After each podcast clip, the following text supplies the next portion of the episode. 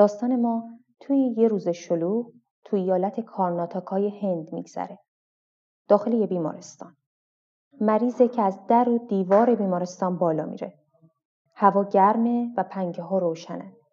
هم هم دارن شرشر عرق میریزن. از اون طرف یه زن زاورم یه ماما و یه پرستار دارن می‌برن به سمت زایشگاه. یه همچین وضعیتیه. پزشک اورژانس هم داخل اتاقش پشت کامپیوتر نشسته و داره پرونده مریضا رو پر می‌کنه. توی همچین وضعیتی دو تا مرد در حالی که یکیشون یه مرد سیاه چرده لاغر جوون رو کول کرده از در اورژانس میان داخل. یه زنم پشت سرشون گریه کنان همراهیشون می‌کنه. برگردیم به یه هفته قبل. یه روز گرم دیگه از تابستونای ماندیا. توی کارخونه پارچه بافی یه کارگر داره کار روزانش رو انجام میده اما حالش خیلی خوب نیست. هوا گرم و دستگاه های روشنم گرما رو بیشتر کردن. احساس ضعف شدید داره همراه با حالت تهوع. به سختی می‌تونه رو پاهاش وایسه. خلاصه یه کم که میگذره و وضعیتش رو که می‌بینن میفرستنش خونه. تو خونم خانمش ازش مراقبت می‌کنه و سوپ و غذای مقوی و همینطوری چند روزی میگذره. چند روز میگذره و بهتر که نمیشه هیچ بدترم میشه. کم کم سردرد و تب واضحتر و اینام اضافه میشه و به تدریج شروع می‌کنه به گیج و منگ شدن. یه روز صبح که زنه بیدار میشه هرچی سعی می‌کنه شوهره رو بیدار کنه می‌بینه ای دل غافل. بیدار نمیشه. شروع می‌کنه به داد و بیداد کردن و میره سراغ همسایه ها که بیان کمک کنین ببریمش بیمارستان.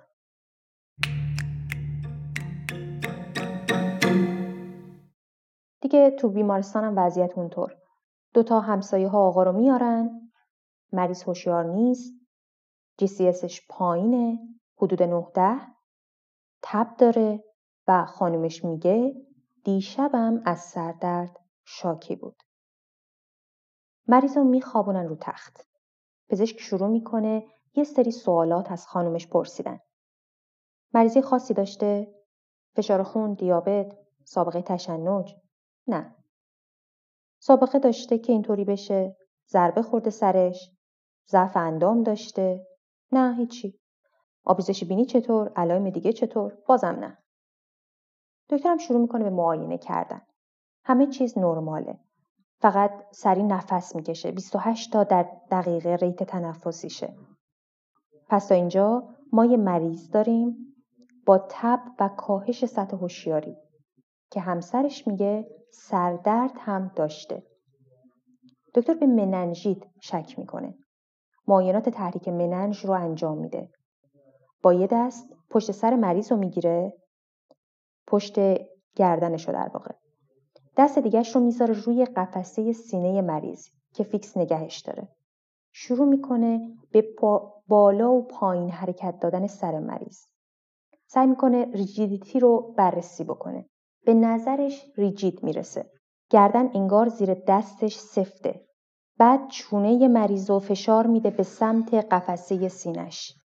همزمان نگاه پاهاش می‌کنه. هر دو تا زانو خم میشن. قشنگ زاویه پیدا می‌کنن. واضحا علائم تحریک مننژ رو تو مریض می‌بینه. مردمک ها رو نگاه می‌کنه خوبن. normal size reactive to light. با سرعت بیشتر بقیه سیستم ها رو هم چک می‌کنه. این وسط هم پرستارم میاد و یه نمونه خون از مریض می‌گیره که بفرسته آزمایشگاه.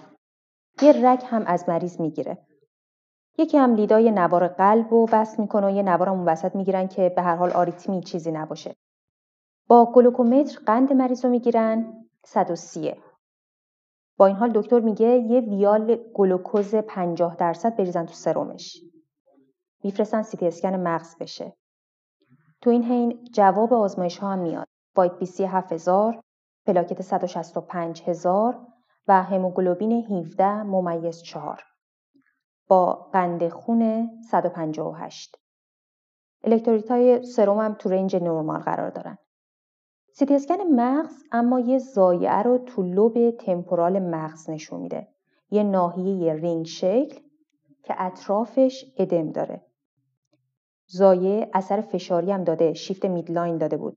با تشخیص آبسه تمپورال درمان آنتیبیوتیکی شروع میشه. میذارنش روی سفوتاکسین و آمیکاسین و مترونیدازول. چون shift midline داده بود و همینطور کاهش سطح هوشیاری همون روز مریض رو تحت کرانیوتومی اورژانس قرار میدن. اول از طریق جایرس میانی تمپورال سرنگو می‌کنن داخل و مایه داخل آبسه رو می‌کشن. سی میلی لیتر مایه با یه رنگ بین سبز و زرد که خیلی بوی خوبی هم نمی‌داده. مایه رو میفرستن برای بررسی.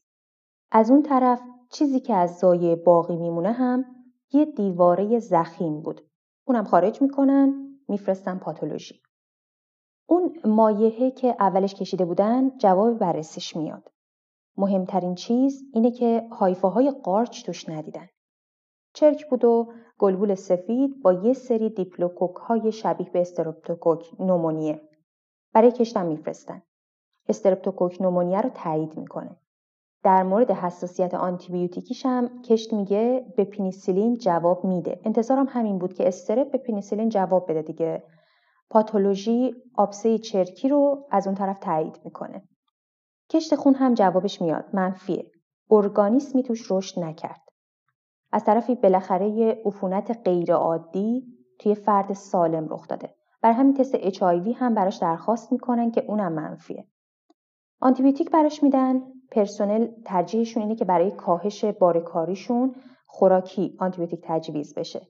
پزشکم قبول می‌کنه افلاتوکسین 400 بیدی بهش میده. یه بود درمان آنتیبیوتیکه. بود دیگهش درمان ضد ادم مغزیه که اون رو هم با شدت ادامش میدن.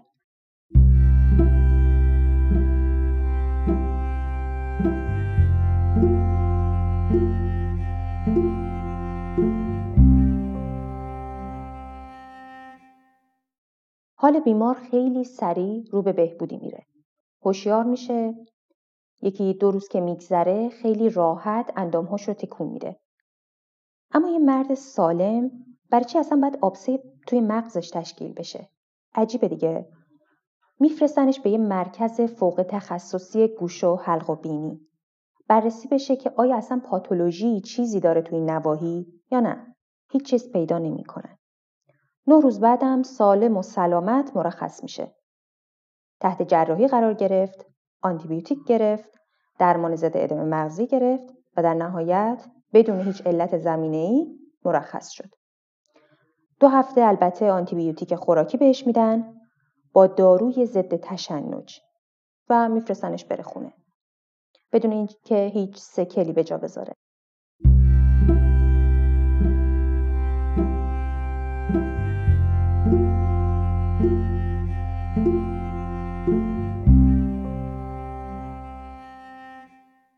خب اینم از داستان case مون. اما یکم در مورد علت آبسه‌های مغزی صحبت کنیم.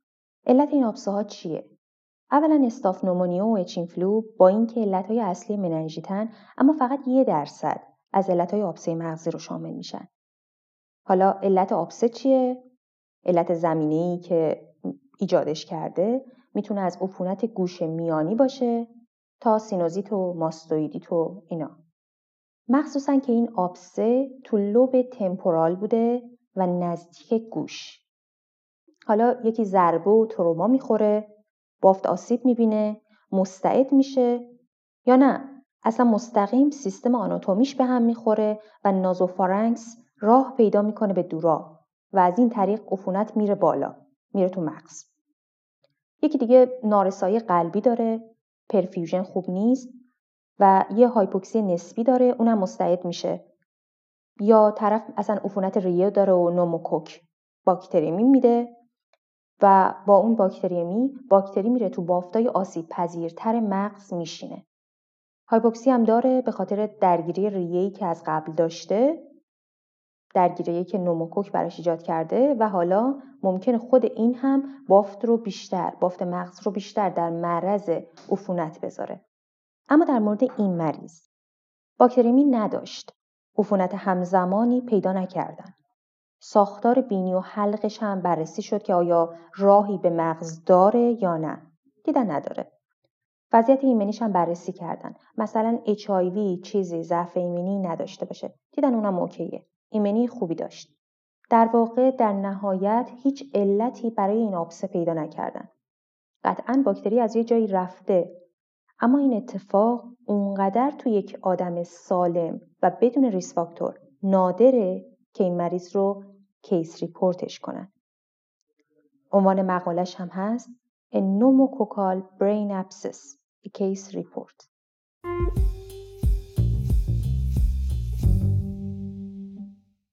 این اپیزود با اپیزودهای دیگه این پادکست یکم فرق داشت. اگه چند تا اپیزود قبل رو شنیده باشین احتمالا متوجه شدین. دلم می‌خواد مدلی رو برای پادکست داشته باشیم که جذاب باشه. شبیه کلاسای فیزیوپات یا morning report نباشه. به همین دلیلم پادکست هنوز به شکل ثابتی نرسیده. شاید هر اپیزود یکم با اپیزود قبلش متفاوت باشه.